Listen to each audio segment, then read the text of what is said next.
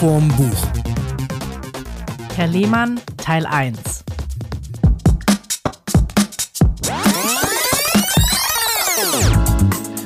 Hallo zusammen, eine neue Folge von Schuss vom Buch und äh, wir sind jetzt auch durchaus positiv. Kann man das so sagen, Steff? Ja.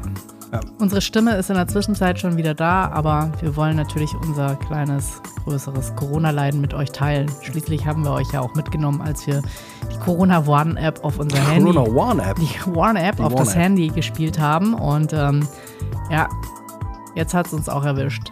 Ja, also Freunde, auch wir beide werden nicht bei Anne Will in der Talkshow sitzen zum Thema, wie haben Sie beide es geschafft, als letzte Deutsche kein Corona zu kriegen. Wir haben es jetzt auch, wir haben es ganz gut überstanden, aber die Stimme ist noch, ich könnte jetzt, könnte Johnny Cash singen. Brauchen tut man es nicht wirklich. Also am zweiten Tag dachte ich echt so ein bisschen Lungenschmerzen. Ey, wenn das bleibt, ich drehe durch, aber Nee, bei mir ist tatsächlich eher eine leichte bis mittlere Grippe. Also heute geht schon wieder richtig gut, aber die Stimme ist noch ein bisschen angeschlagen, aber ansonsten. Ich finde aber auch, die Stimme passt ganz gut zu unserem Thema, Herr Lehmann. Ich denke mal, das Buch ist eine Million Mal verkauft worden. Dass einige das wahrscheinlich gelesen haben und zwar schon long time ago. Das ist ja irgendwie 2001 rausgekommen. Also 21-jähriges Jubiläum, deswegen machen wir das Ganze hier auch. Ja.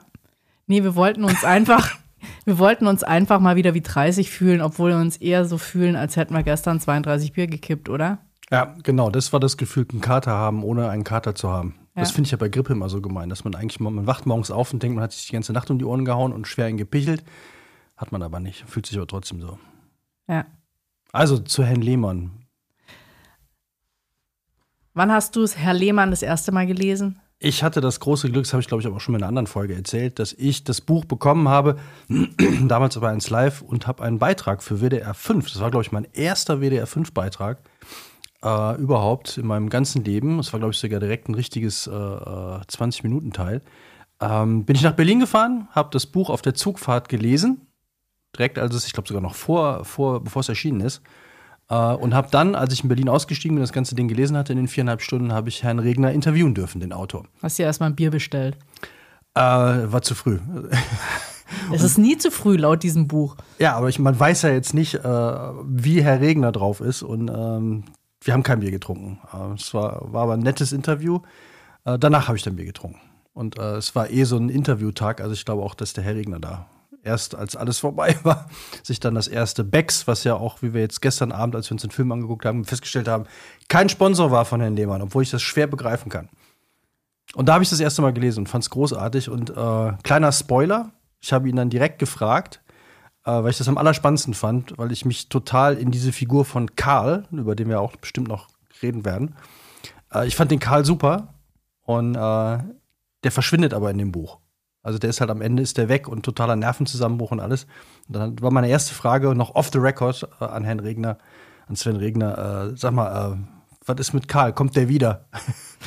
Und dann war seine Antwort irgendwas in die Richtung irgendwie. Also ich war jetzt zu faul, die Interviews noch mal abzuhören, weil ich habe die auf Minidiscs, auch so eine 80er, also so eine 2000er. Geil, ich glaube, wir tauchen heute so unfassbar in in die- die, ja, ja. 80er ab. I Also love für, it. für alle, die nicht wissen, was Minidisc ist, das war der Zwischenschritt zwischen DAT und CD, Rolling und dann MP3. Oh mein Gott. Ja, es waren so kleine, äh, so ein bisschen wie eine Mini-Ritter-Sport sahen die aus, ein bisschen größer, flach. Und ähm, damit haben wir damals Interviews gemacht. Das war die erste, das war übrigens der erste, das erste Gerät, was man gut mitnehmen konnte. Die waren so groß wie ein, äh, wie so ein, Handtasche oder was? nee, wie ein, äh, wie, wie, ein, wie ein Walkman früher. Ich hatte, aber das muss ich vielleicht noch erzählen, eine sehr äh, lustige Klassenfahrt, wo mein Vater hatte damals so eine Art Diktiergerät oder es war äh, ein bisschen größer wie ein Walkman mit Aufnahmefunktion. Und das hatte ich auf einer Klassenfahrt dabei. Also Oh, diese, oh, oh, oh. diese Kassette müsste man heute noch mal hören. Also das war, glaube ich, auch sowas, ähm, da waren wir mehr wie an einer Bar und alles akustisch live dabei. Ist ungefähr gefühlt so schlimm wie heute die ganzen Jugendlichen, die irgendwie auf Instagram dann sehen können, was sie so getrieben haben während ihrer Klassenfahrt. Ich würde es, glaube ich, noch nicht mal hören wollen. Die Frage ist, äh, kann man es immer noch lesen? Ist es noch lesenswert? Weil was ich total lustig fand, war, äh, ich habe mir das 2003 gekauft, da kam es als Taschenbuch raus und habe es, glaube ich, auch Da bin ich nach München gefahren. Also ich habe es in München gekauft und habe es, glaube ich, auch auf der Rückfahrt im Zug fast äh, komplett gelesen. Ähm, fand es sehr lustig, weil ähm, hinten die Kommentare, die sind schon so ein bisschen, wo man denkt, oh mein Gott, das ist jetzt nicht mehr so up to date, ja. Helmut Karasek schreibt über das Buch Ein kleines Wunder. Marcel Reich-Ranitzky sagt, ich habe schallend gelacht, ein hochbeachtlicher Roman. Die Zeit schreibt, man hält den Atem an, man ist verblüfft, man lacht sich schief. Und das klingt ja schon so altbacken. Ähm, der Spiegel hat geschrieben, Mann, das ist ein Spaß, ein Albtraum, ein Wahnsinn. Also okay, wenn ein Buch, äh, das Marcel Reich-Ranitzky gefällt und Helmut Karasek, hätte ich, glaube ich, sonst nicht angefasst. Ja, hätte ich auch nicht angefasst, aber es ist äh, für den internationalen Buchpreis auch ähm, Da kommt über eine Million Mal verkauft, hast du vorhin schon gesagt. völlig crazy. Ja. Also ich habe es, äh, um, um den Spoiler noch zu Ende zu führen, mit Karl, äh, die Figur, die ich so toll fand, die übrigens im Film von Detlef Book, den ich auch sehr verehre, gespielt wird, den auch großartig spielt. Äh, Detlef Book spielt übrigens alles großartig, finde ich. Äh, aber auf jeden Fall habe ich ihn gefragt und er hat gesagt, ja, wüsste er noch nicht, müsste er mal gucken und so. Und was ich so krass finde, ist, dass äh, ich würde mir jetzt zuschreiben, dass es wahrscheinlich an meiner Frage damals lag, äh, dass ja alle Romane, die wir jetzt unter der nächsten Folge von Herrn Lehmann, es gibt ja insgesamt fünf, fünf Bücher über Herrn Lehmann, äh, besprechen wollen, es aber tatsächlich alle vor Herrn Lehmann, also vor dem Buch Herr Lehmann spielen. Also für alle, die jetzt vielleicht noch nie was von Herr Lehmann gehört haben, also die nicht zu den 1 Millionen gehören, oder denken, sie könnten es nochmal lesen, weil ich habe es ja echt auch vor 20 Jahren gelesen und habe es nochmal gelesen und ähm, ich fand es wirklich lustig, vor allem man hat halt einfach so ein Flashback, ja. Man hat einen totalen Flashback in die 80er und ähm, ja, wer sich erinnern kann, ist es auf jeden Fall empfehlenswert. Und ich glaube, Corona ist schuld, dass ich jetzt schon den Faden verloren habe. Ja, ich wollte endlich mal zu Ende erzählen, was mit Karl ist. Ah ja. Weil ich habe ja die Frage gestellt, was jetzt mit Karl wäre, und er meinte, er wüsste noch nicht. Und dann hat er vier andere Bücher geschrieben über Herrn Lehmann, die aber alle vor dem Buch Herr Lehmann spielen. Also Herr Lehmann spielt 89 und alle anderen Bücher spielen in den 80ern, also deutlich, also 1980. Und er hat aber ein Buch geschrieben, was ich jetzt noch nicht gelesen habe, weil ich nicht wusste, dass es das gibt. Das heißt Magical Mystery. Und da, das hat den Untertitel Die Rückkehr des Karl Schmidt. Ja, Mann. Und das ist verfilmt worden, auch wieder, glaube ich, mit Detlef Book, aber vor allem auch mit Charlie Hübner. Aber es gibt halt auch so geile Running-Gags aus diesem Buch. Ich meine, man muss vielleicht ganz kurz sagen, für die, die uns jetzt zuhören und es nicht gelesen haben sollten oder nochmal irgendwie sich zurückversetzt sehen wollen. Und zwar Herr Lehmann, der eigentlich Frank heißt, arbeitet in einer Kneipe in Berlin. Dem Abfall, Nee, dem Einfall. dem Einfall. Dem Einfall. Genau. Und ähm, ja, das ist halt so sein Tagesablauf, dass er eigentlich immer die äh, Abend- oder Nachtschichten macht. Ähm, er arbeitet für Erwin. Erwin ist natürlich ein Schwabe, der in allen möglichen Stadtteilen, Kerle, Kerle. der in allen möglichen, da war ich total enttäuscht, dass sie den im Film nicht durch einen Schwaben haben spielen lassen. Übrigens das Abfall, Einfall, Einfall macht eh erst um 18 Uhr auf. Also Ja. kann er nur Abend- und Nachtschichten haben. Ja. Ja. Auf jeden Fall arbeitet er dort und das macht er schon seit neun Jahren. Irgendwie hat er mal, was er gelernt hat und die ganze Vorgeschichte gibt es ja in den ganzen anderen Büchern. Aber das ist so sein Tagesablauf. Sein bester Freund ist Karl. Karl arbeitet ähm, in der Markthalle und auch ab und zu mit ihm zusammen. Markthalle ist eine andere Kneipe, eine etwas Ja. größere, die auch Frühstück macht. Ja, die aber auch Erwin gehört. Und ähm, Kerle, Kerle, Kerle. Ja. Das ist eigentlich schon das, das Hauptding. Also, Das Karl, also in, interessant finde ich, äh, Karl ist ähm, Künstler, der aber hauptberuflich eigentlich in der Markthalle arbeitet und innerhalb des Buches seine erste große Ausstellung haben soll. Die zwei sind Best Buddies, dann gibt es auch noch so ein bisschen eine Love Story. Aber was ich jetzt äh, mit dir machen wollte, das habe ich mir vorher so überlegt, weil ich es Oh, voll kommt's. witzig fand. Ähm, was haben Herr Lehmann und du gemeinsam? Äh, beide in der Kneipe gearbeitet. Sehr gut. Ja, und ich hab's, also er macht das, in dem Buch kommt es, glaube ich, mehr raus noch. Er macht das ja wirklich gerne. Und ich habe es auch gerne gemacht. Ich würde es auch wieder machen. Also, wenn ich irgendwann eines Tages da stehe und irgendwie so äh, das Leben läuft in so eine Richtung, dann hätte ich überhaupt keine Skrupel mehr oder Probleme, mich, hinter wieder, mich wieder hinter irgendeine Theke zu stellen. Weil das ist echt, Theke ist ein geiler Job, fand ich immer. Und was fandst du daran gut? du kannst mit tausend Leuten quatschen, aber musst nicht. Also das Tolle ist ja, du hast immer die Theke zwischen dir und den Leuten und du hast ja einen Job. Also das heißt, du hast immer einen Grund wegzugehen. Du kannst immer sagen, ey, ich muss mal gerade da drüben abkassieren oder ey, ich muss mal rausbringen oder das Fass ist leer oder so. Du kannst immer irgendwas sagen, aber wenn nicht und du hast Bock mit den Leuten zu quatschen, stellst halt nochmal ein Kölsch hin oder nochmal ein Bier hin und sagst, ey, komm, bleib nochmal sitzen oder so und kannst halt reden. Und das ist, äh, und die Leute sind ja immer nach ein paar Stunden weg. Und das macht, äh, das fand ich super an dem Job in der, in der Kneipe, dass du halt wirklich immer neue Gesprächspartner hattest. Und natürlich, das finde ich ja bei Herr Lehmann auch so geil, das stimmt halt genauso, diese, diese Stammkundschaft. Die, bei ihm, wer war das? Kristallreiner. Ja. So, so ein Typ, der nur Kristallweizen trinkt. Ich kenne, bei, bei uns war das halt ein Typ, der hat immer, jeden dritten Abend kam der rein, hat sich hinter die Zapfanlage, also auf die an, genau andere Seite der Zapfanlage gesetzt. Kürzeste, kürzeste Strecke zum Bier. Kürzeste, ganz kürzeste Strecke zum Bier und dann hat immer fünf Hefeweizen getrunken. Immer. Oh Gott. Und nach fünf Hefeweizen ist er gegangen. Das war dann immer so drei Stunden später. Das war aber immer dasselbe Ritual. Er kam immer rein, kommt durch die Tür, dann Und schon. fünf, fünf hat er nicht schon als viel empfunden für allein am Tresen. Nö, das hat er so, äh, Zeitung gelesen, eigentlich auch viel rumgestarrt und dann nach fünf, exakt fünf, er hat nie weniger, aber auch nie mehr getrunken. Ich habe den noch nie besoffen erlebt. Also so, der ist halt immer dann genauso rau- raus, wie er reingekommen ist. Also Kristallreiner ist so eine Nebenfigur bei Herr Lehmann oder nachher kriegt sie auch noch ein bisschen mehr Gewicht. Ich fand es total interessant, dass äh, Herr Lehmann sagt, er ist der Flaschenbiertyp. Und ich glaube, also in, der spielt ja so, da ist auch sein 30. Geburtstag und ähm, das war auch immer meine Outgoing-Devise, immer nur Flaschenbier. Ich muss sagen, ich war nicht Beck, sondern ich habe immer Heineken bestellt, aber das war für mich auch immer äh, meine Getränkewahl. Ist aber, äh, finde ich, muss man unterscheiden. Also, ich würde, äh, wenn ich auf, äh, in so einer Kneipe wie, wie das Einfall, was ja eher so eine Punk-Kaschemme ist, würde ich auch immer Flaschenbier nehmen, ähm, weil ich da den Leitungen nicht trauen würde, den, Gläser, den gespülten Gläsern nicht trauen würde und immer denken würde, das ist alles dreckig, verschimmelt, sonst was.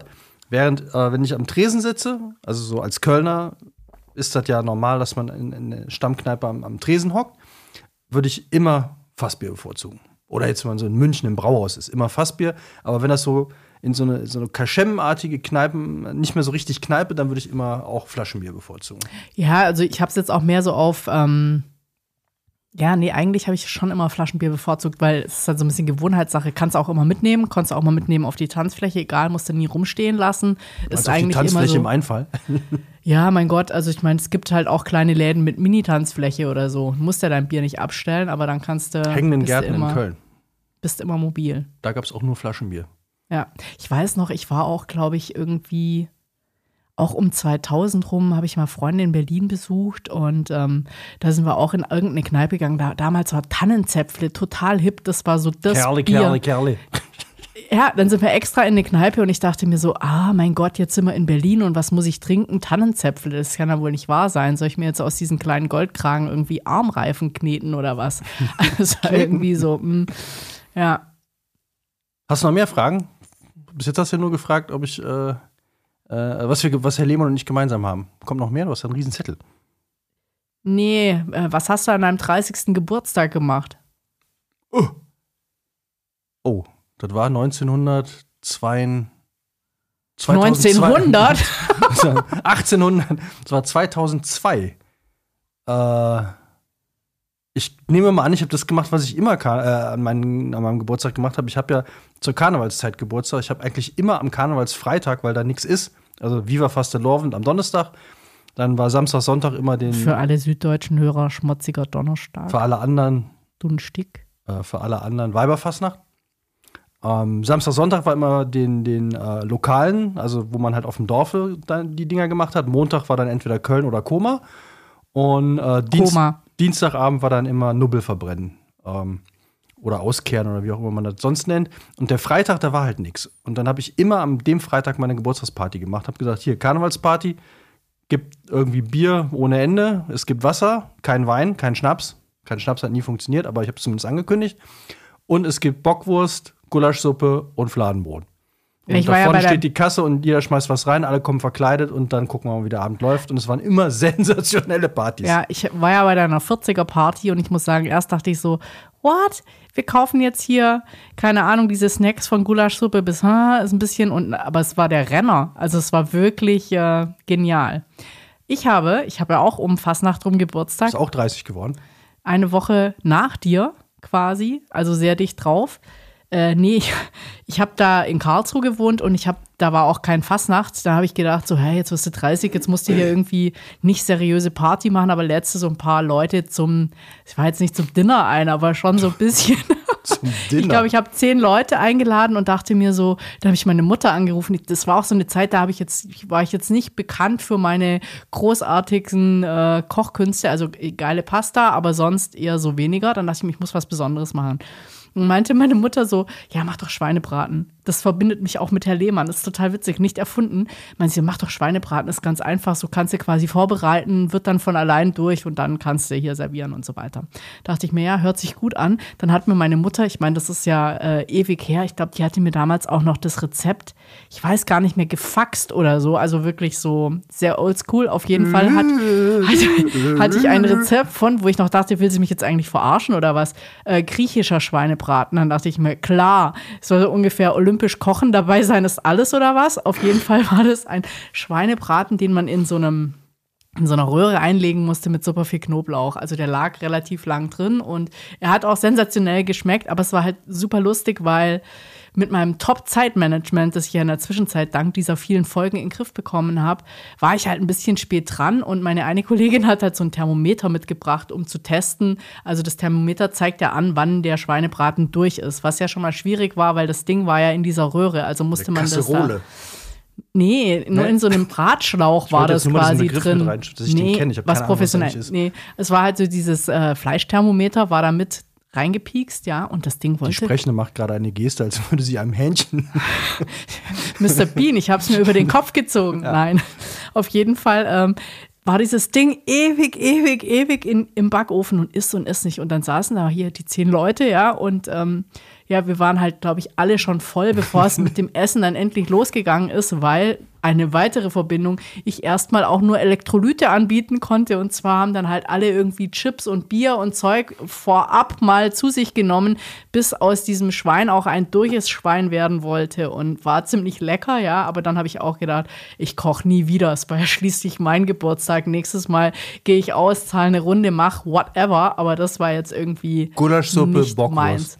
Aber das Lustige ist, und daran konnte ich mich gar nicht erinnern, dieses Elektrolyte, das ist ja so ein Running Gag, sowohl im Film, kommt natürlich aus dem Buch, den hatten wir auch immer. Immer genug Elektrolyte und ich dachte immer, es käme aus The Big Lebowski. Nee, also äh, ich war die ganze Zeit verwundert, dass du immer wieder gesagt hast, es käme aus Big Lebowski. Ich war mir immer total sicher, weil ich mich super an die Szene erinnern konnte, wo das Karl das dauernd sagt. Du musst immer an deine Elektrolyte denken. Immer Elektrolyte. Und vor allem finde ich den, den, den noch wichtigeren Spruch, den habe ich, der war bei uns nämlich damals der Running Gag der größte Feind des Trinkers ist die Dehydrierung. Und seitdem hatten wir uns dann angewöhnt, immer standardmäßig immer zum ersten Bier ein Glas Wasser dazu zu bestellen. Das hatte irgendwann so in unserer Stammkneipe schon Kultcharakter irgendwie. Hier zwei Pilz und zwei Glas Wasser. Und dann beim ersten Mal haben wir uns natürlich alle so, was ist denn bei euch los? Und dann wie, wirklich wie aus einem Mund, so Kumpel damals und ich so, der größte Feind des Trinkers ist die Dehydrierung.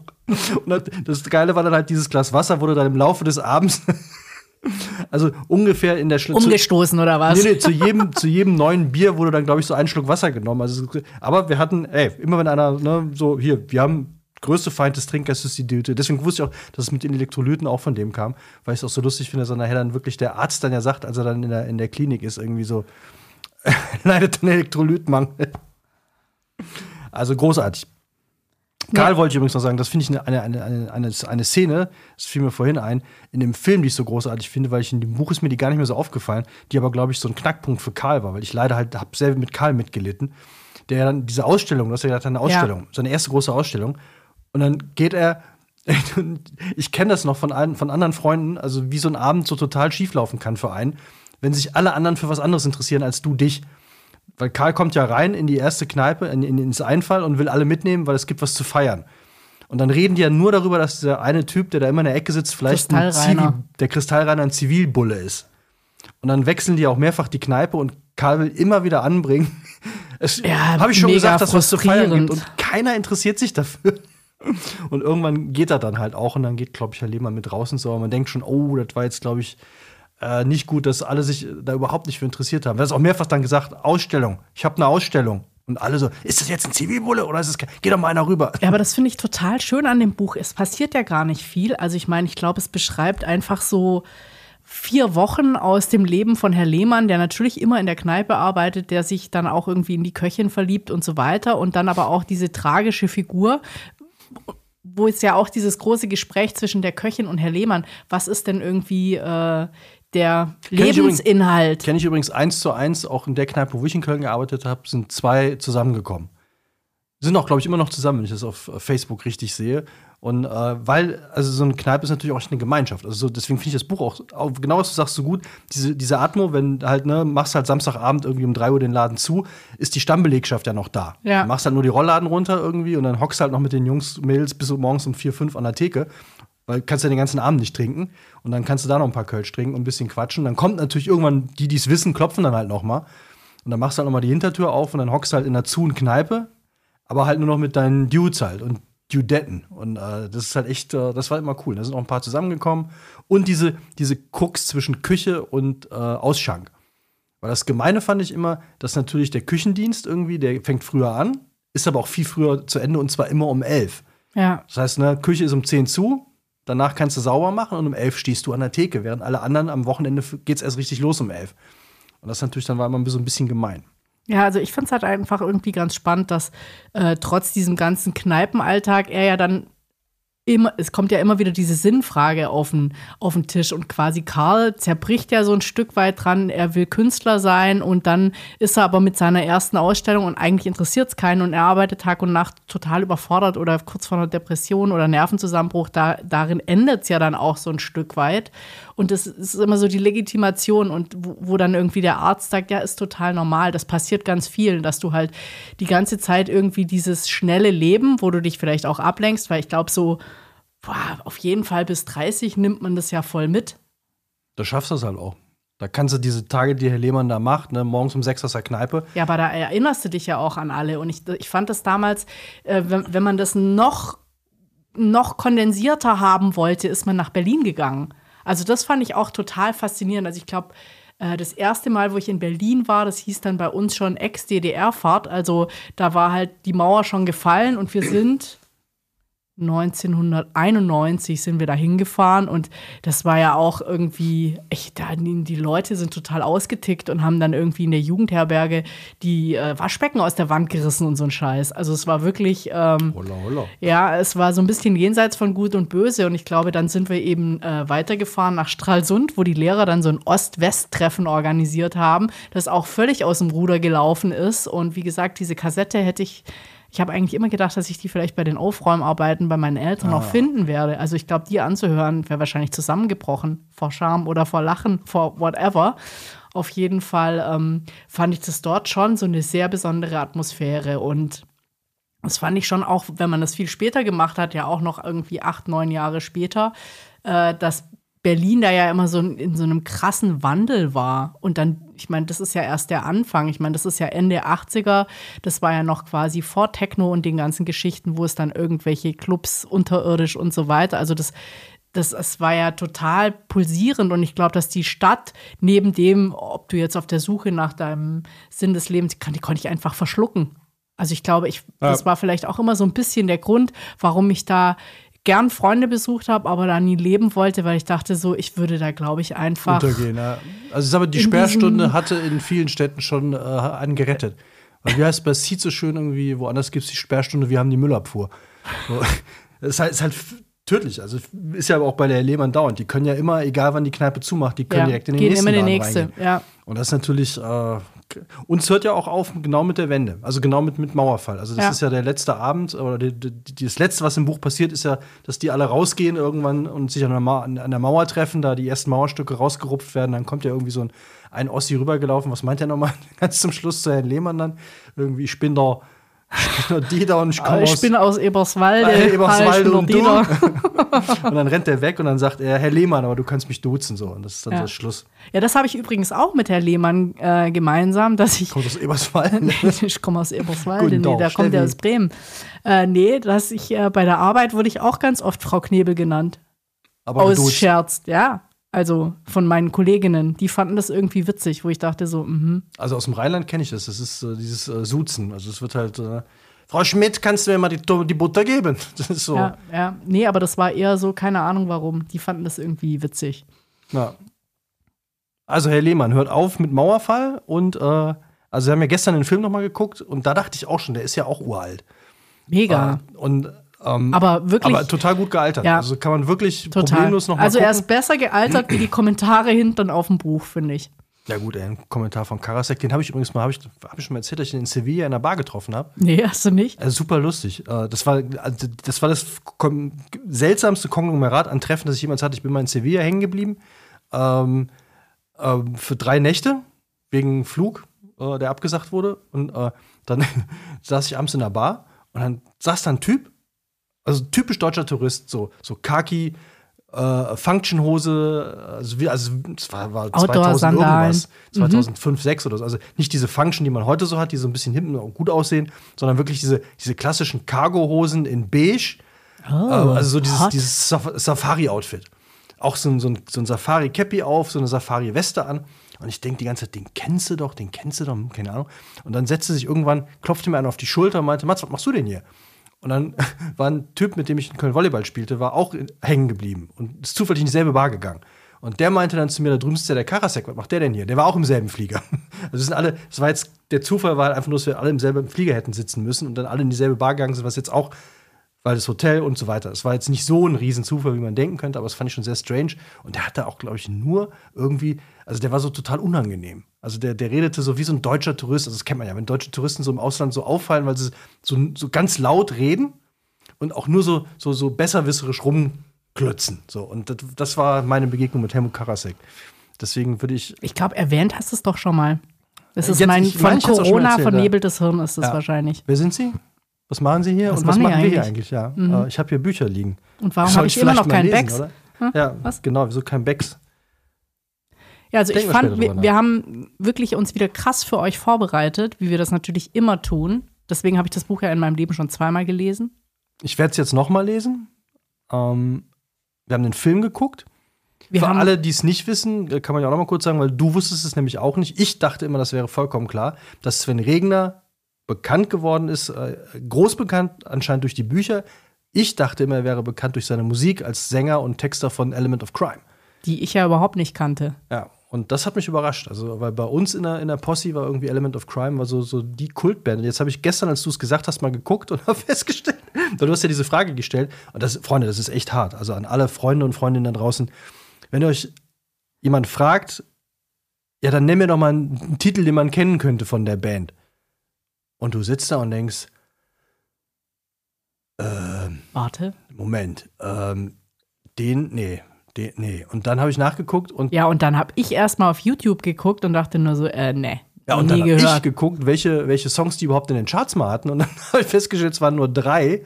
Und der bestplatzierteste war auf der 51. Also kann ich, bin und ich entschuldigt. Der Song quasi. hieß, das ist Delman Horst, übrigens mit der wunderbaren äh, Textzeile: Ich bin immer da, wo du nicht bist. Und das ist meistens ich, komm, ich Horst. komme aus dem Süden. Ich muss Delmen Horst nicht kennen. Delman Horst oder? ist bei Bremen. Ähm, und zwar, da gibt es auch noch die Textzeile, das habe ich aber auch schon mal gesagt, mit Bremen-Huchting, da habe ich ja mal gewohnt. ja. Hinter, hinter Huchting gibt es einen Graben an der B, irgendwas so. Egal. Das, das verbindet dich auch noch mit Herr Lehmann. Ja, mit Herrn Lehmann, mit Jeder Sven von Regner, uns ja. ist irgendwo Herr Lehmann. Ja. Und Delman Horst äh, ist auch ein aber ich wollte wollte ich gar nicht sagen, sondern dass, dass das der bekannteste oder der höchstplatzierteste Song von Element of Crime war, den ich nur kenne, weil ich auch über die Platte mal einen Beitrag gemacht habe und ihn auch da noch mal, glaube ich, zu der genau zu der CD war ich in Berlin in deren Studio und habe die noch mal interviewt. Also ich habe insgesamt dreimal Herrn Regner interviewt. Und äh, das, aber dass auch die, die Platten irgendwie alle nicht hoch gechartet waren. Also das ist wirklich, das war eine Kultband anscheinend in einem gewissen Kreis und ähm, darüber hinaus eben nicht. Deswegen, also für alle, Ja, die Lust haben, sich da auch, äh, ich kann echt die Musik, du hast ja sofort gesagt, du magst die Stimme von ihm nicht. Äh, ich finde die Stimme großartig, muss man mögen, verstehe ich, muss man wirklich mögen. Ist so eine knarzige, äh, verrauchte Stimme. Und ähm, aber der macht halt wunderschöne Texte, also der hat tolle Textzeilen. Es ist äh, Ja, schreiben kann er. Großartig. Also ich finde ja halt auch einfach, während Corona ist man jetzt so in seiner Leistungsfähigkeit ein bisschen runtergelevelt und ich finde einfach, der schreibt schön. Also das ist halt lustig, man kann es in einem durchlesen und was ja total, ich meine, da kann halt mal ein Satz auch eine halbe Seite lang sein. Ich finde zum Beispiel die Textzeile, die ist mir so super hängen geblieben. Ähm, vom Freibad kommen die, die nicht ertrunken sind. Also schön fand Ein ich auch Ex-Meinungsforscher macht Jagd auf ein Kind. Finde ich großartig. Ja, aber ich fand auch die Beschreibung, äh, Herr Lehmann will dann natürlich irgendwie dieser Frau imponieren, die er toll findet und geht dann ins Schwimmbad. Und ich meine, diese 80er Jahre Schwimmbadszenen, wenn man irgendwie jemand anders beeindrucken will, oh mein Gott, und er hat halt eine neonfarbene, leider haben Im sie Film im Film nicht, ja, ja, Äh, so eine neonfarbene Badehose, großartig. Aber das Schwimmbad ist so trostlos, wie man großartig. sich nur vorstellen kann. Und Ja. dann hocken da ja wieder diese drei Künstlertypen, die dann irgendwie da zu, nur zum Bier trinken ins Freibad gehen. Ja, Und Schulteis, glaube ich, trinken. Dieses fürchterliche. Keine diese Ahnung, habe ich noch nie getrunken. Der Ola hat das mal gesagt. Die hießen, heißen, glaube ich, äh, Mauergranaten. Hm. Diese kleinen 03er. Ja. Gibt's halt wahrscheinlich im Schwimmbad. Ja, aber so Sonntagmittag im Schwimmbad schon Bierchen zischen. Die trinken auch die ganze Ich Zeit. finde, also das ist so kein, hart. würde ich keinem empfehlen, der äh, gerade äh, keinen Alkohol trinken möchte oder irgendwie eine, eine Trockenphase oder Fastenzeit oder irgend sowas oder ein Zero, nicht Zero Waste, sondern Zero.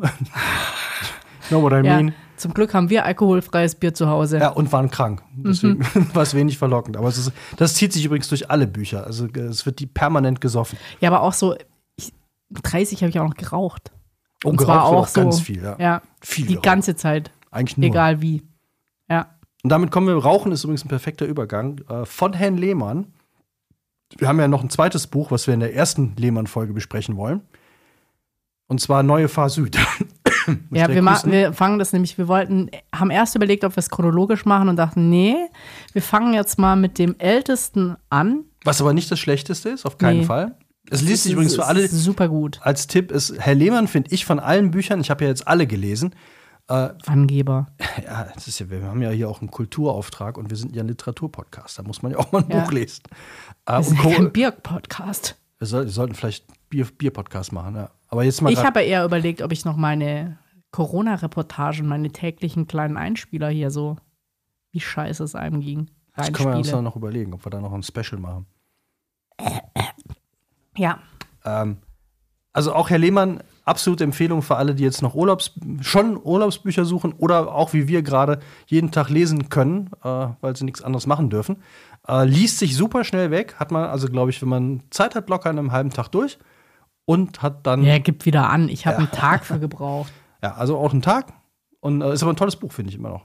Ja, zeitlos. Und vor allem alle Kinder der 80er. Ich meine, er ist ja ein bisschen früher dran mit Mauerfall, da war er ja schon 30. Aber äh, jeder, der halt irgendwie in seiner Jugend, späten Jugend, wie auch immer mal in Berlin zum Party machen war oder auch zu Hause Ich- gerne in tippen, Kneipen und Clubs gegangen ist, der äh, weiß, wie das war. Damit springen wir von 1989 neun Jahre zurück. Das Buch ist, ähm, Neue Fahr Süd ist drei Jahre später rausgekommen. Und ich finde es interessant, dass Herr, äh, Herr Lehmann, Herr Regner, dass Sven Regner kein Buch mehr, also bei Karl weiß ich nicht, das muss ja danach gewesen sein, also in der, in der äh, Romanzeit, äh, sind alle anderen Bücher, und das sind ja fünf Stück insgesamt, äh, sind, die anderen vier sind vorher, zeitlich vor Herrn Lehmann. Und wenn ihr euch jetzt fragt, warum wir so alte Schinken aufgreifen, ich meine, wir könnten hier auch Faust oder sonstiges besprechen, ist es mehr. Klitterschnitter ist jetzt neu rausgekommen von Herr Regner, das ist das Allerneueste. Ja, Und das wollten wir auf jeden Fall besprechen und so sind wir auf die Idee gekommen, einfach, Einfach alle Bücher besprechen. von ihm zu besprechen. Weil ich tatsächlich auch äh, erst Weil die hängen auch alle zusammen. Das Ja, ist ja, ja. das Spannende. Es ist eine durchgehende, das, das finde ich super, es ist eine durchgehende Geschichte, wobei sich Herr Lehmann, das letzte Buch, also eigentlich das in, der, in unserer Zeit erste, in der Herr Lehmann-Zeit letzte Buch, außer Karl, äh, ja, äh, sind die ersten vier, sind wirklich, äh, spielen eigentlich innerhalb eines Jahres. Wobei die letzten drei spielen innerhalb eines Monats.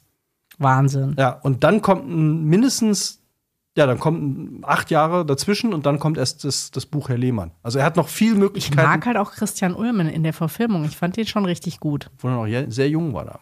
Mega jung. Aber das heißt, Herr Sven Regner hat noch die Möglichkeit, acht Jahre zu füllen mit, mit irgendwelchen Geschichten, bis wir bei Herrn Lehmann angekommen sind.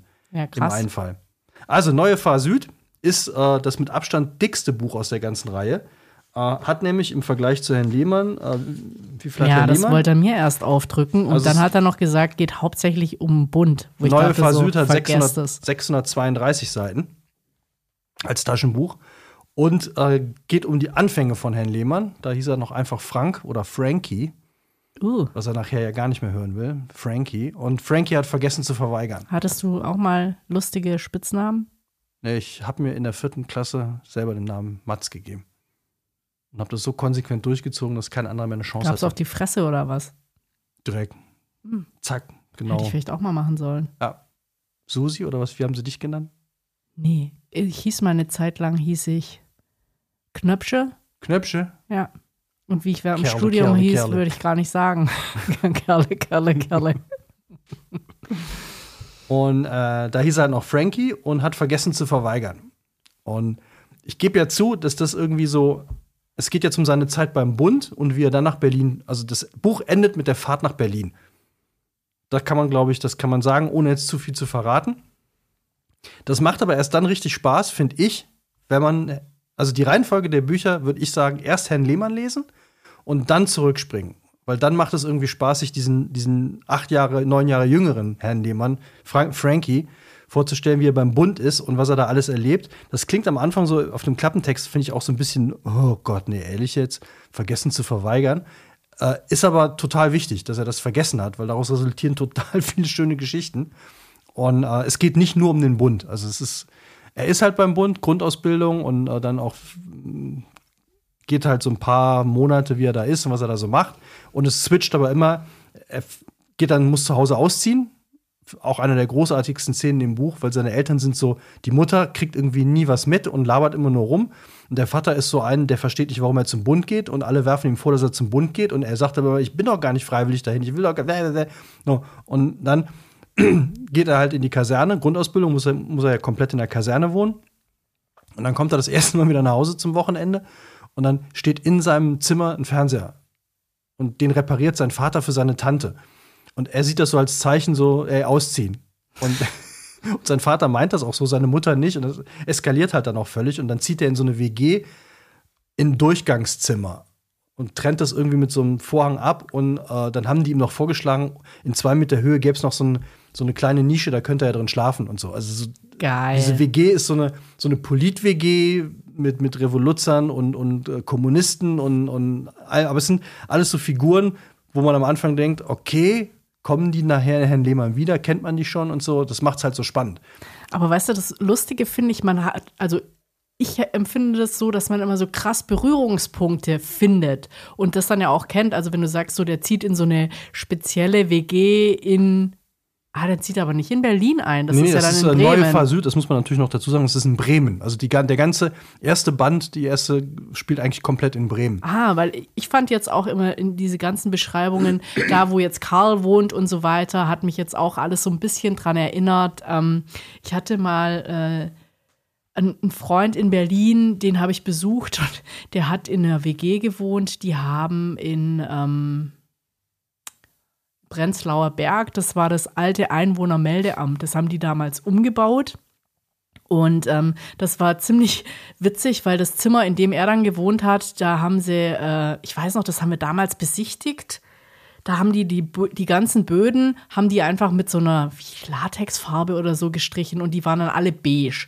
Und das Zimmer, in dem er gewohnt hat, weiß ich gar nicht, ob da überhaupt ein Fenster war. Auf jeden Fall hatten sie, glaube ich, das Fenster zugemacht, war relativ klein und haben den Raum als Squash-Raum benutzt. Höhe hat ungefähr gestimmt, äh, die Größe auch. Das war eine wahnsinnig riesige Räume und dann hatten die halt auch so einen ganz riesigen Gemeinschaftsbereich, wo immer so ganz abgefahrene Partys stattgefunden haben. Und damals musste man halt in diesem Zimmer konnte man noch nicht rein, weil halt die Böden da frisch gestrichen waren und man musste über so quasi, äh, die haben wie so kleine Laufstege hatten Bei die CSI mal aufgebaut. Tatort so. Tatort Total crazy, ja. Also das war schon, äh, schon ganz lustig. Und da, so, das war einer von meinen schwulen Freunden und ich weiß noch, da mit, äh, dann bin ich mit dem, glaube ich, eine Woche lang nur schwul weggegangen und habe am Ende auch gebettelt und habe gemeint, bitte lass uns doch mal in eine andere Bar gehen. Und dann sind wir eben in dieser Tannenzäpfle-Bar gelandet. Kerli, Kerli, Kerli. Ja, echt verrückt. Ja, aber ich, ich habe mich total erinnert an, äh, an meine Zeit vor der Verweigerung. Ähm, also das ist, es, also es macht wirklich Bock, dieses Buch zu lesen, wenn man aus der Zeit kommt. Also wenn man irgendwie in den 80ern, äh, weil ich 90ern fand jetzt- dieses Problem noch hatte, weil also heutzutage, du musst ja nicht Ja. mehr verweigern. Aber bei dem war das noch richtig hart. Die mussten noch diese Kommission mit dem, diese klassische Frage, und, und die haben die ja wirklich gestellt. Also ihre, ihre, ihre Eltern werden äh, von nordkoreanischen Soldaten gefangen gehalten und äh, bedroht. Und sie haben eine MG in der Hand, was machen sie? So, und, denkst, und jetzt darfst du nicht sagen, ja, ich erschieße die oder ich rette meine Eltern, sondern du musst im Grunde sagen, ich kann das nicht mit meinem Gewissen vereinbaren, ich lege das Gewehr weg und werde äh, freundlich darum bitten, meine Eltern in Ruhe zu lassen. So, oder halt, ihre Freundin wird von einem Russen vergewaltigt. Was machen sie? Sie haben zufällig ein Flakgeschütz in der, in der also so völlig absurde Fragen. Äh, Gibt es auch ein tolles Lied von Bab drüber, äh, ähm, wo es genau um diese Fragen geht. Bab, deine Lieblingsband? Ja. Ähm, stell dafür. Ah, nee, ich hab's mit pur verwechselt. Stell dafür. Und da kommen nur so Beispiele, und wo du denkst, das kann, die Frage kannst du nicht richtig beantworten. Ne? Weil wenn du sie ehrlich beantwortest, wirst du natürlich sagen, ich helfe denen. Aber dann bist du halt raus aus der Nummer. Ich finde es ja schon krass, dass man jetzt auch so viel Kriegsbegriffe ähm, lernt. Mit diesem ganzen, ja. Ja. Wir haben ja neulich extra mal nachgeguckt, was eine Haubitze ist, weil ich, weil ich dachte so, voll wo, wo kommt dieser Spruch ja. voll, wie eine, voll wie eine Haubitze her? Okay, machen wir Wissen to go. Weißt du es noch, wo es herkommt? Äh, ja, weil wenn die da stehen und es viel regnet, dann laufen die mit Wasser voll und dann funktionieren sie nicht mehr. Das ist das eine und es ist ein Geschütz, was sehr viel Munition schlucken kann. Ha. Ja. Also habt ihr wieder was gelernt. Ähm, vom Bernd. Vom Bernd, ja. Nee, weil ich musste nämlich auch noch vor so eine Kommission. Allerdings bei uns war das, du musstest eine Verweigerung schreiben. Da habe ich halt die ganzen schlimmen Kriegserlebnisse meines Großvaters, den ich nie kennengelernt habe, reingeschrieben. Und das ist halt der der Tod äh, bei uns in der Familie und dieses Kriegs ganz lange geprägt hat und so und ich niemals eine Waffe in die Hand nehmen würde und bar und bar und soll's. Das hast du dann da hingeschickt. Und dann kamst du nochmal von einer Kommission, die dann geprüft haben, ob du das wirklich ernst meinst. Da bist du dann möglichst mit gefärbten Haaren, kaputten Hosen und so weiter hingegangen. Und dann saßen da wirklich so vor mir, genau wie das in dem Buch auch, äh, in, in, dem Film auch so rüberkommt. In dem Buch sitzt da so ein General in der Mitte, so, so, diese, wo du denkst, so, mein Gott, ey, wie kann der mit den ganzen Orden noch aufstehen? Und rechts daneben und links daneben dann so zwei andere Typen, einer in Uniform, in einer Ziviluniform und einer normal. Und dann stellen die dir halt so, sie wollen also verweigern, ja, warum? Ja, ich habe keine Lust, ich kann mir nicht vorstellen, auf Menschen zu schießen. Und du wusstest genau, was du da für ein Zeug, es dauerte so zehn Minuten, was du da raus. Das war bei den 80ern noch ganz anders. Hast du dich irgendwie auch briefen lassen oder hast du dir das von den anderen erzählen lassen, ja, ja, genau. die es vor dir gemacht so von, haben? Oder ja, wie? Hm. Hab halt die gefragt, die, äh, ich hatte viele Freunde, die, die zwei Jahre vor mir Abi gemacht haben also mein, ganz, mein größter Freundeskreis, größter Teil meines Freundeskreises war ein, zwei Jahre älter, die wussten das alles schon. Deswegen wusste ich auch sofort, wo ich hingehe. Ich habe ja dann individuellen Schwerstbehindertenbetreuung beim ASB gemacht und habe dann immer eine Woche. Ach, du warst beim, beim ASB? Ja, ja, habe eine Woche dann bei den Behinderten, äh, bei dem, beim, beim Günther habe ich dann gewohnt, der hatte Querschnitts, äh, eine Kinderlähmung. Habe dann eine Woche rund um die Uhr bei dem gewohnt, dann hatte ich immer zwei Wochen frei. So, oh. direkt mhm. Sold Gruppe 3, Heimschläfer und alles so, also super, das ist ein Spitzenjob. Äh, aber das war halt bei Herrn Lehmann noch, bei, bei Frankie war das halt noch nicht so einfach. Und er war jetzt ja nur schon mal da. Was ich auch nicht wusste, dass man halt, wenn man schon da ist, trotzdem noch verweigern kann. Das wusste ich auch nicht. Das ja. ist mir jetzt, wir haben ja uns natürlich intensiv auf diese Folge vorbereitet und auch den Film Neue Fahr Süd mit Frederik Lau als ähm, Frankie. Frankie. angeschaut. Und ähm, ich bin nicht so ganz rein, also ich fand den schon nicht schlecht, eben weil, wie gesagt, bei den WG-Szenen und so weiter hatte ich auch äh, Erinnerungen, aber ich meine, ich glaube, dass es, äh, dir ging es wahrscheinlich ähnlich wie mir. Ich hatte gerade Herr Lehmann gelesen und dann haben wir den Film geguckt und dann gehst du quasi geistig alles Immer durch, mit, was, ja, die, was die weggeschnitten, ja, ja. komprimiert und so weiter. Und die Enden stimmen nicht, was es natürlich wieder nett macht, weil ähm, wenn es jetzt eins zu eins das Buch wäre, dann brauchst du es ja irgendwie vielleicht auch nicht, weiß ich nicht, und kriegst es auch nicht so hin, so komprimiert. Aber da hat es mir im Film vielleicht, also ich kann mir schon vorstellen, dass äh, man die 632 Seiten auf die eineinhalb Stunden runtergepresst, dass das schon sportlich war. Ja. Hat aber ich, es ist trotzdem, also ich würde, deswegen würde ich immer mit Herrn Lehmann anfangen und ich würde sagen, äh, Herr Regner, so leid es mir tut, äh, also Neue Versüd ist, glaube ich, das, das, was man am ehesten weglassen kann, wenn man sie nicht alle lesen will. Weil es halt wirklich, aber es ist halt, wenn man Bock auf, auf, auf die, die, diese Entwicklung von dem, von dem Herrn Lehmann hat, dann braucht man es. Weil du verstehst, glaube ich, ganz, also mir ging es so, du verstehst die anderen Bücher alle viel besser, wenn du mitgekriegt hast, wie der zu Hause gelebt hat, dass sein Bruder halt weg ist und wie wichtig dieser Bruder war, der Manny. Ähm, der ist ja nach Berlin gegangen und am Ende des ersten Bandes fährt er mit einem Punker, den er, das kommt im Film ganz kurz rüber, er rettet einen Punker bei, ist ja egal, müsst ihr selber lesen. Und mit diesem Punker fährt er dann zusammen nach Berlin. Wir geben die, wir geben die richtigen Tipps. Äh, ist egal, ja, müsst ihr selber lesen. Ja, müsst ihr selber lesen. Oder den Film gucken. Nee, reicht ja nicht, müsst ihr das Buch lesen. Nee, im Film und, Weil im Film fährt er nämlich alleine nach Berlin. Und ja. im Buch fährt er äh, mit Wolli nach Berlin und genau da setzt nämlich das nächste Buch an. Also wirklich genau äh, bei, bei Hen äh, Neue Süd fahren die los. Und bei äh, dem nächsten Buch, über das wir in der nächsten Folge sprechen werden, unter anderem, da äh, sind sie dann nämlich schon äh, auf der Transitstrecke äh, durch die DDR. Ich bin ja am überlegen, ob wir nicht mal sowas machen sollten, dass wir Buchtipps geben, je nachdem, wo die Leute hinfahren. Was hältst du davon, wenn man sagt, so, wir nehmen zum Beispiel mal eine Folge Berlin und dann empfehlen wir ein, zwei, drei, vier Bücher, die man zu Berlin gelesen haben kann? Finde ich eine super Idee, vor allem, weil ich gerade äh, fertig bin mit äh, Niemals satt von Monchi, dem äh, Sänger von Feine Sahne Fischfilet. Der hat ja gerade einen Bestseller geschrieben. Und Monchi kommt woher? Aus Mecklen Mecklenburg-Vorpommern. Man müsste sich was aus Mecklenburg nee, lesen. Das ist nämlich, glaube ich, auch so ein äh, ganz, äh, die, die sechseln da nicht. Das ist Mecklenburg-Vorpommern. Äh, das ist ähm, Seenplatte, Rostock. da war ich mal. Die werden da, die werden da Hanseatisch sprechen. Die werden nicht sechseln. Äh, nee, da täuschte dich, glaube ich. Bist du sicher? Da gehen wir hin. Guten Tag, ich komme aus Rostock. Also ich weiß nur, ich war mal in, äh, ich war mal in Mecklenburgische Seenplatte, habe ich da mal Urlaub gemacht. Ur Urlaub gemacht. Mhm. Naja, da bin ich hingefahren, haben ein Kanu ausgeliehen und den ganzen Tag gepaddelt. Und ähm, dann gab es nirgendwo einen EC-Automat, aber weil man ja von Station zu Station gepaddelt ist, hatte man ja äh, kein Auto, um irgendwo hinzufahren. Und dann war auch die krasse Entscheidung, äh, Duschen oder Bier, weil nur eine Mark noch übrig. Also nicht Mark, Also sondern äh, Euro. Ja. Ja. Ich habe eine Frisur gehabt wie, es ist voll, Mandy aus Ostdeutschland. So habe ich mich gefühlt. Aber egal. Ja. Bier war lecker. Herr Lehmann wäre stolz auf mich gewesen. Auf jeden Bier ist, äh, also da, bei Neue Fahr Süd wird übrigens noch mehr gesoffen als bei Herrn Lehmann. Also ich meine, wenn man nur einen Euro hat, ja, dann äh, ist so viel saufen auch nicht. nee. ist nicht. Nee. Aber, Dann bei, ist es eher so, wo man denkt, warum habe ich diesen Urlaub hier gemacht? aber es ist auf jeden Fall. Ist das also, überhaupt Urlaub? Neue Süd ist auch interessant für alle Leute, die mal wissen wollen, wie bunt früher war. Also ich glaube, das, das, äh, ich war ja nicht da, aber ich habe halt über äh, ein paar Freunde, die da hingegangen sind. Und, und wir haben auch äh, während des Zivi-Lehrgangs Leute kennengelernt. Also wir hatten so einen Austausch, die kamen bei uns äh, zum Dienst und wir sind bei denen in die Kaserne gegangen. Es muss genauso gewesen sein. Und das Lustige ist ja, man vergisst immer, dass es natürlich genauso Freds waren wie wir.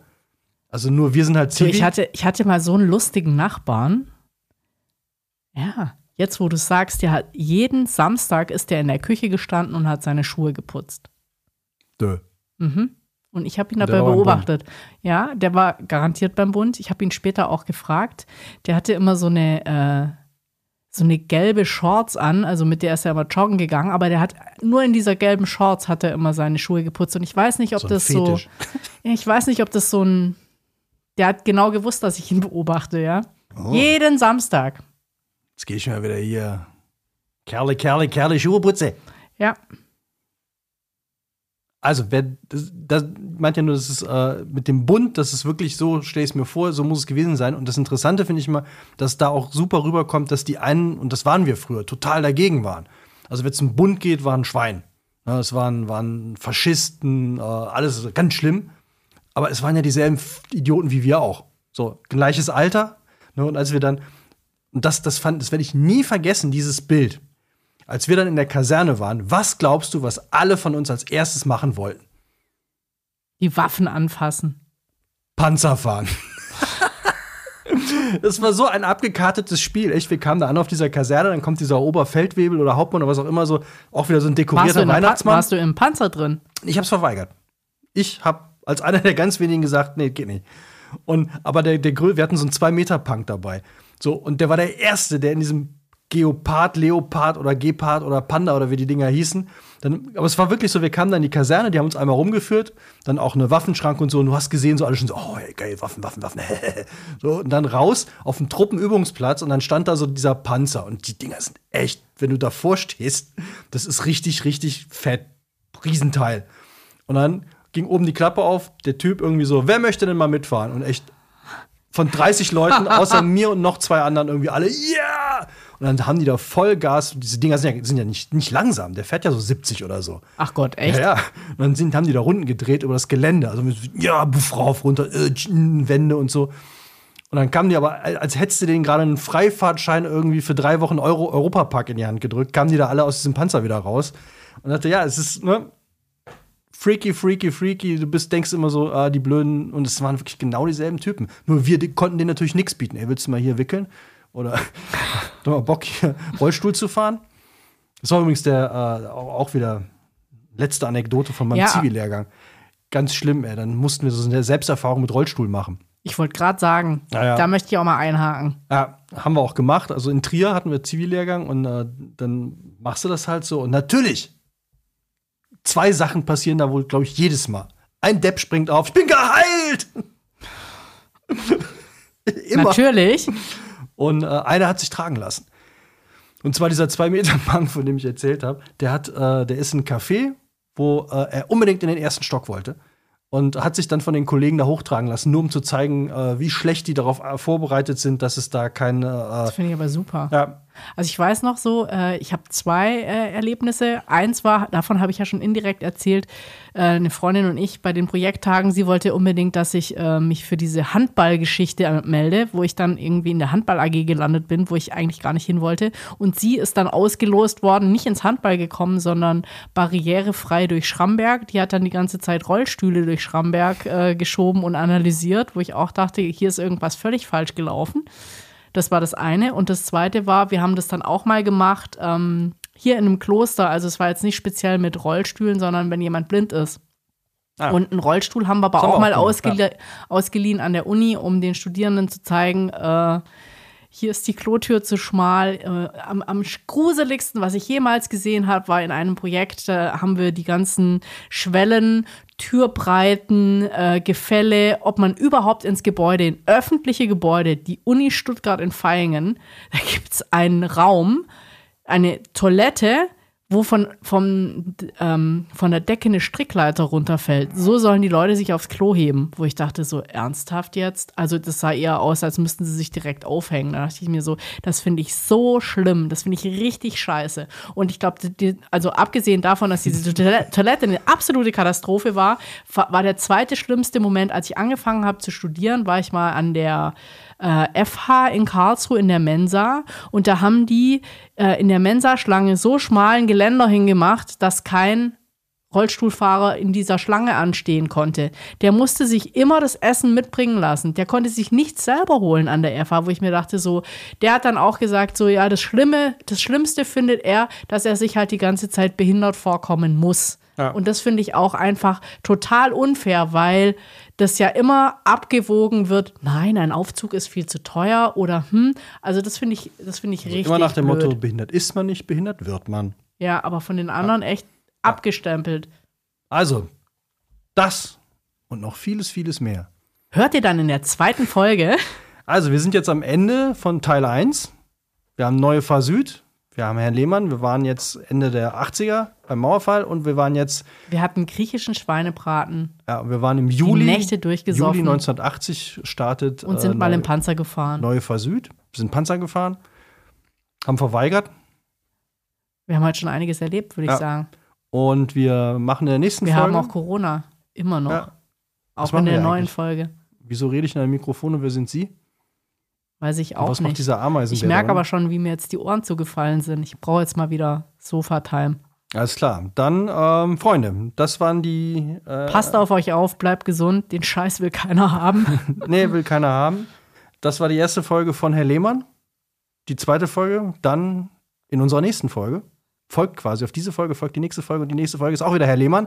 Drei andere Bücher, die alle im November 1980 spielen. Ihr könnt es ja schon mal anteasen. Der kleine Bruder. Wiener Straße und, Und Glitterschnitter. Und vielleicht habe ich bis dahin sogar noch Karl, die Rückkehr des Karl Schmidt, Magical Mystery gelesen. Ja, weil das einzig Gute für Mats und Corona ist, dass er am Tag bis zu zwei Bücher liest. Ja. Also, wenn es euch gefallen hat, ihr wisst ja, was ihr zu tun habt. Schickt uns einen Bags. Ja. Wir freuen uns über ein Sixty-Pack. Ja. genau. genau, Sixty Pack. Wir haben dann äh, jede Menge Bücher online äh, über Affiliate-Links. Äh, denkt dran, jeder Klick für uns, jeder Buchkauf und wir können uns ein Sixpack leisten und müssen nicht nur am alkoholfreien Bier nuckeln. Von einem Klick können wir uns noch nicht mal ein, aber egal. Hey, klickt, klickt und dann Ja. wird es irgendwann für ein Sixpack reichen. Auch äh, die längste Reise fängt mit einem kleinen Tropfen an. Oder so. Ich habe in dem Buch gelernt, dass wie, wie war das, wenn Ist noch kein Becks vom Himmel gefallen. Wenn ein Tropfen in eine Pfütze fällt und es eine Blase bildet, dann hört es gleich auf zu regnen. Oder irgend so ein Scheiß von Kristall Reiner. Das Hat sind, seine Oma immer gesagt. das sind die Wahrheiten, die wir brauchen.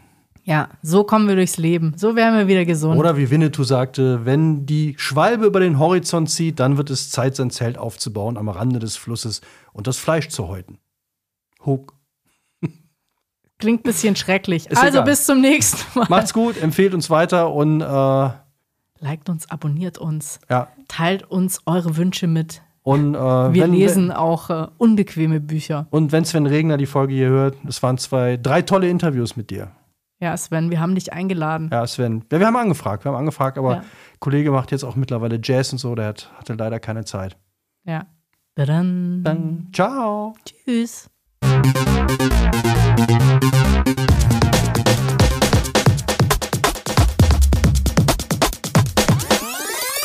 Schuss vorm Buch.